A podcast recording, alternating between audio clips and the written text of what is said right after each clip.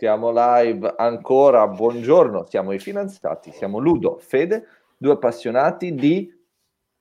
Non economia, mi ricordo. Finanza, ah, economia, economia, economia. Soldi, soldi, soldi, soldi, ci piacciono i soldi. Fede, sai di cosa ti parlo oggi? No. Di truffe, di truffe. Ah, bene. Truffe, truffe, Fede, truffe. truffe. Allora, il più grande truffatore della storia era un nostro compatriota. Davvero? Un, sì, un emigrato italiano negli Stati Uniti all'inizio del 1900 e si chiamava non Tony Ponzi, quello delle investigazioni, quello se vuoi chiamalo tu per problemi tuoi, ma Charles Ponzi. Ponzi. Ponzi. Ponzi. Charles Ponzi. E vabbè, mi sono andato a leggere un po' de- della sua storia, una vita insomma normale da emigrato, uno che fa tanti lavoretti.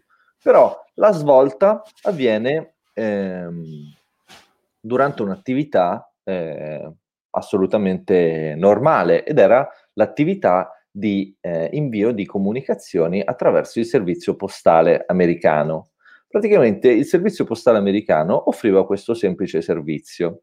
Nel momento in cui tu hai una corrispondenza con un'altra persona in uno stato diverso, tu puoi far sì che quella persona invii all'interno della lettera un francobollo che corrisponda allo stesso francobollo necessario per l'invio della risposta alla lettera che hai ricevuto e il servizio postale americano dice bene tu nel caso in cui sia per esempio l'Italia mi dai il francobollo italiano equivalente io ti do il francobollo americano per poterli rispondere Chiaramente questo perché era difficile comunicare, no? E lo Stato voleva favorire questo tipo di eh, corrispondenza. Il nostro compatriota cosa ha pensato? Ha detto, ma se io posso ricevere un francobollo americano che ha un prezzo che è superiore rispetto allo stesso tipo di francobollo italiano, io se rivendo il francobollo americano posso fare un margine. Tale attività è eh, denominata arbitraggio e non c'è nulla di illegale in questa attività. Il punto è che il nostro amico Charles è stato un po' eh, avido ed ha cominciato a gonfiare questo business e quindi ha creato quello che possiamo definire lo schema Ponzi. Adesso il programma del podcast è il seguente, partiamo dallo schema Ponzi, da come l'aveva costituito lui e poi andiamo a vedere quelle che sono altre possibili truffe nel futuro, cioè nel presenti e quelle che ci sono state nei, negli ultimi anni. Lo schema Ponzi ha varie sfaccettature. Eh, ci sono alcune definizioni che Panzi, scusate per la pronuncia. Eh, per alcuni ehm, è anche marketing multilivello oppure anche lo, il cosiddetto schema piramidale somiglia a uno schema Ponzi. Eh, ci sono varie fasi. La prima fase è quella in cui c'è un, una promessa sul ritorno di, dell'investimento a tassi superiori a quelli di mercato. Cioè, se mediamente si fa il 2-3, io ti prometto il 6-7, per dire.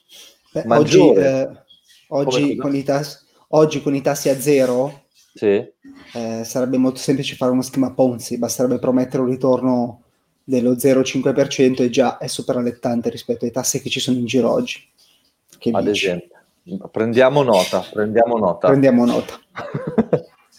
Poi eh, ci deve essere effettivamente nella seconda fase una distribuzione degli utili. Perché? Perché lo schema Ponzi si basa sul passaparola, cioè tu dici ho dato X a Mr. Ponzi, Mr. Ponzi mi ha dato subito il ritorno promesso, quindi funziona. Passaparola è la cosa più efficace che c'è e di conseguenza aumenta chiamo Francesco e gli dico Francesco, you know what? cosa ho trovato? Questo investitore sarà un trader, non so che bene che cosa faccia, però tu gli dai 10 ti dà 11 nel giro di un mese, incredibile. Prova, prova anche tu. Prova. Infatti la terza fase è quella in cui c'è un'espansione a macchia d'olio. Quello che succede, la cosa che viola le regole di buona educazione, nonché quelle di tutte le normative di tutto il mondo in ambito finanziario, è che il ritorno sull'investimento non viene effettivamente finanziato da una, eh, da un'attività, ma viene finanziato dai flussi di cassa che si ricevono attraverso il marketing, diciamo così, che viene fatto attraverso il passaparola. Di conseguenza, eh, questo meccanismo effettivamente consente di pagare degli interessi molto alti. Perché? Perché si finanzia con l'arrivo di nuovo capitale. Ehm, Quindi di fatto l'attività non fa niente, non produce niente, i, gli nulla. interessi vengono pagati con il nuovo capitale che entra. Esattamente. Di solito questo schema si interrompe, la fase finale dello schema, l'esplosione dello schema Ponzi, cosa che ehm, per un'attività di, di, controllo, per un ente di, di controllo, è quasi impossibile da, da, scovare. Perché? Perché se io sono un, un, dire, un business legalmente eh, sul mercato, diciamo così, l'unico indizio che potrebbe essere mh, foriero di, di una truffa è che io garantisco sempre un tasso superiore di ritorno a quello di mercato e di conseguenza uno si potrebbe dire ma questo qua come fa? C'ha la bacchetta magica? Ma al di là di questo è quasi impossibile trovare uno schema Ponzi prima che esploda. Quindi dicevamo, la fase finale esplodono gli schema Ponzi nel momento in cui non si è più in grado di ripagare gli interessi e questo avviene nel momento in cui eh, i soldi che ti entrano non sono sufficienti a pagare gli interessi che tu devi comunque dare nel momento in cui essi vengono richiesti. Quindi nello schema Ponzi chi entra per primo può anche ritenere che, cioè può anche aver guadagnato dall'operazione. Il problema si verifica teoricamente per coloro che entrano nella fase uh, finale dello schema, dove, giusto? Cioè chi inizia, chi inizia presto ci può guadagnare, chi entra dopo entra quando la bolla sta per scoppiare, quindi perderà completamente il suo investimento. Diciamo che tu hai portato un argomento molto interessante che è quello della differenza tra lo schema Ponzi e lo schema piramidale. Lo schema Ponzi è uno schema per cui non c'è necessariamente la necessità di portare qualcun altro dentro all'interno del business, cosa che invece c'è nello schema piramidale. Facciamo Perché un esempio. Così? Perché nel momento in cui tu hai uno schema piramidale, io ti dico, sono il numero uno, no? comincio io l'attività e ti dico, io vendo questo prodotto. Se tu vieni a lavorare con me, anche tu vendi questo prodotto e se tu porti altre persone a vendere il nostro prodotto, tu guadagni non solo sulle vendite che fai del prodotto, ma prendi anche una percentuale delle vendite dei tuoi sottoaffiliati. Quindi praticamente cosa succede? Che se il prodotto si vende, tu prima entri e meglio è perché? Perché hai la possibilità di guadagnare sulle percentuali di tutte le persone che verranno sotto di te. E questo è il piramidale. Invece nello schema Ponzi non c'è questo meccanismo. Però è legittimo. Assolutamente sì. Lo schema piramidale è legittimo, dipende se tu effettivamente riesci a vendere il prodotto oppure no. Il caso classico piramidale di cui potremmo parlare per giorni è Herbalife. Herbalife, Amway. Ah, ma io non lo conoscevo. Eh, sì, sì, ci sono tanti... Herbalife è il classico, Herbalife infatti proprio per questa sua natura ibrida tra schema piramidale, schema Ponzi eccetera eccetera è stato oggetto se non sbaglio di una, una guerra finanziaria diciamo così tra grandi fondi, tra chi sostenesse che fosse una bolla e quindi aveva shortato, quindi aveva scommesso contro questa, questa impresa e chi invece sosteneva che fosse un business assolutamente legittimo, i cui prodotti erano di grande valore e assolutamente non tacciabili di essere... Però perdoni, anche nello schema Ponzi, se tu, se non entra nuovo capitale, non puoi andare a pagare gli interessi delle persone che sono entrate prima, quindi è necessario che continui ad entrare capitale. Nel momento, ah, sì, in, cui, sì, certo. nel momento certo. in cui non entra più capitale, non si pagano più gli interessi e la bolla scoppia. Giusto? Questo sì, però la differenza è che, dicevamo, nello schema Herbalife, nello schema piramidale, se tu sei il numero 2, guadagni molto di più del numero 10, diciamo sì, così. Sì, sì, sì. Non ho questo chiaro, invece Ponzi è tutto uguale. È un rapporto soltanto tra il fondatore e eh, chi investe, sì, sì. poi sono tutti alla pari. È vero, è vero. Sì, sì, quindi nello schema piramidale allora, lo schema Ponzi non può essere mai legittimo, nel senso che non c'è un'attività dietro, è solo una ridistribuzione dei soldi che, entra tra- che entrano tramite lo schema, no? Beh, questo guarda, ti dico, adesso parliamo del caso pratico più, più, illustre della storia e così vediamo effettivamente come ha funzionato, perché è un caso clamoroso che è stato oggetto di, di narrativa, nonché di filmografia addirittura. E parliamo del nostro mito, perché io ho il poster suo, tu hai il poster suo e tutti i nostri ascoltatori probabilmente ce l'hanno, che è quello di Bernie Madoff. Bernie Madoff eh? Praticamente Bernie Madoff, Bernard Madoff, è stato il più grande truffatore. Bernardino di... Maduffo? Bernardino Maduffo è stato il più grande truffatore dei tempi moderni. Bernardino è stato, solo per farti capire di cosa stiamo parlando, è stato il presidente del Nasdaq. Non so se mi spiego. Praticamente Bernard ha fatto così ha cominciato a 22 anni a investire in penny stocks e ha cominciato, mi sembra, c'era scritto su 4, con 4-5 mila dollari e ha sempre avuto una strategia ehm, abbastanza sobria, cioè non tassi di ritorno eh, eccezionali, però sicuramente al di sopra della media di mercato. Eh, Quindi prometteva ah, ai suoi investitori tassi di ritorno di poco sopra la media del mercato. Esattamente, di poco sopra la media di mercato. Poi col fatto che comunque col tempo è riuscito ad avere una grande, eh, chiamiamola solidità nel nome, essendo il presidente del Nasdaq, una grande affidabilità, di fatto eh, era molto propenso a raccogliere investimenti perché era una figura eh, di garanzia Considera che alla fine della sua attività era riuscito a raccogliere un portafoglio, portafogli da circa 64,8 eh, mil, no, scusa, miliardi di dollari. Al termine dei vari processi che lui ha avuto, è stato condannato a 150 anni di galera e ad un risarcimento pari a circa 170 miliardi di dollari, quindi quasi il triplo di quello che aveva raccolto. Ehm, in realtà, Bernie Madoff, per quanto abbia sempre ammesso di avere, di avere posto in essere delle strategie illegali, aveva una strategia di investimento che si chiama eh, Collar Strategy o Split Strike Conversion. Sono andato a vedermela, è un po' troppo complicata da spiegare, quindi invito i nostri ascoltatori e i nostri spettatori ad andare a approfondire. Facciamo che non ci hai capito un cacchio.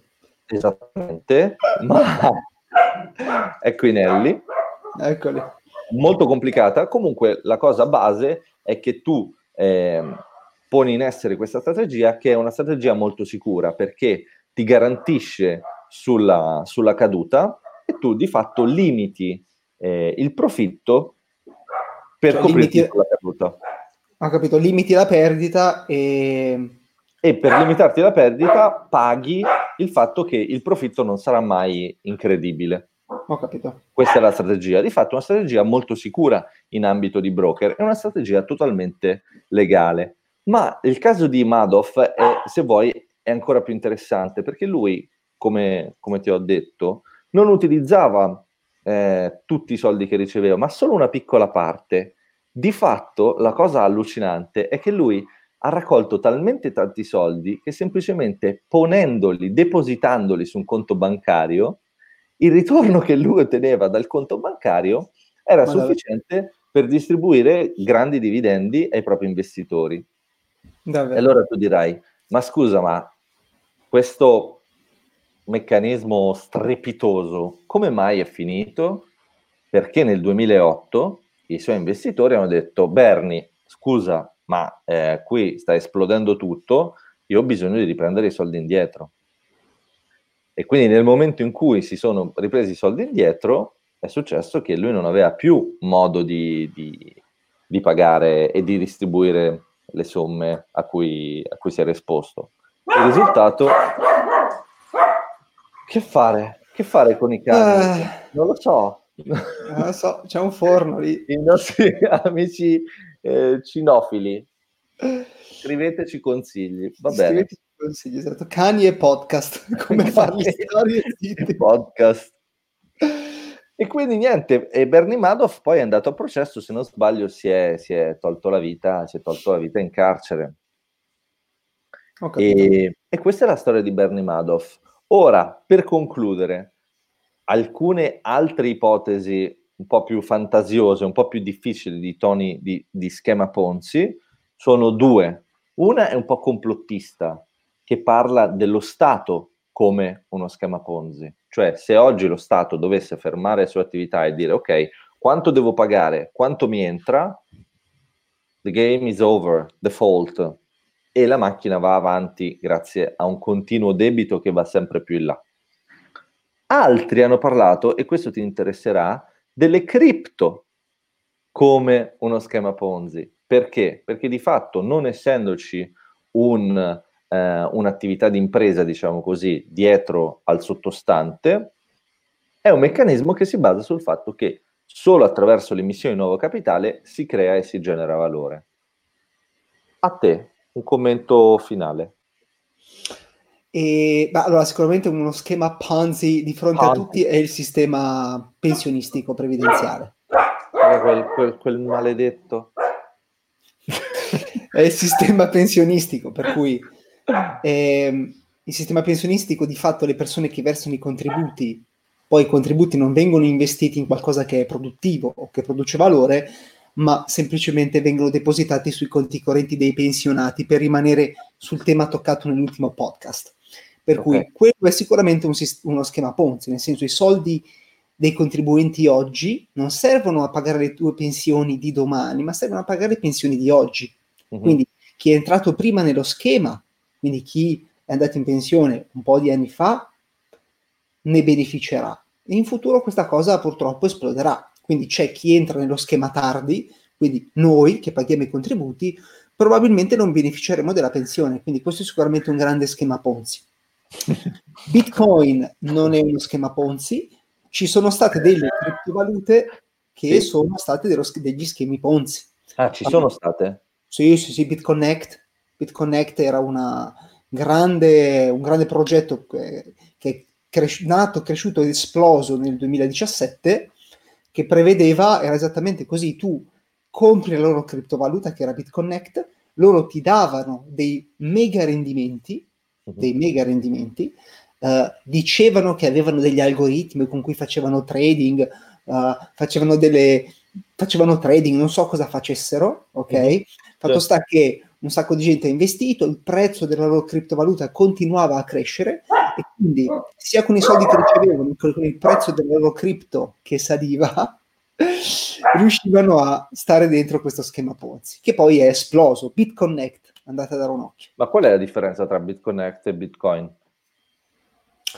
È che Bitcoin, mm, nel senso, non, non, c'è una promessa di rendimento, nel senso che okay. tu compri Bitcoin, è come se stessi comprando una commodity potrebbe mm-hmm. essere oro, argento, mm-hmm. copper, rame, eh, e non hai la promessa di un investimento, tu speri che possa crescere in valore, oppure puoi comprarlo anche per shortarlo, per cui lo compri, pensi che andrà giù di valore e quindi lo shorti. Ho capito. Okay? Ho capito. E... BitConnect era Bit... un... Sì, sì, tu compravi la loro cripto e loro ti davano dei rendimenti ah. garantiti, ti promettevano dei rendimenti, Bitcoin non ti, non ti promette dei rendimenti, Bitcoin potrebbe anche andare a zero, ecco. Ho capito. Basta Bene. Ludo. Bene, Bene Ludo. Oggi sei stato molto bravo, mi sento di dire questo. Grazie Fede. Bravo. Bravo. Mi raccomando, ragazzi, aprite un, un po'. Ah, poi esatto, poi ieri non abbiamo fatto il podcast. So che molti di voi vi saranno preoccupati, vi, vi sarete molti preoccupati. Scritto, sicuramente siamo stati invasi di messaggi. Eh, stiamo bene, stiamo bene. Ci spiace avervi reso la giornata di ieri un po' più difficile del normale. Sì. Non succederà più, o se succederà, accadrà molto raramente. Sì, okay? vero, vero. Per cui vi vogliamo bene. bene. Vi vogliamo bene, grazie. Ciao. Ciao ciao Ludo. Ciao ciao.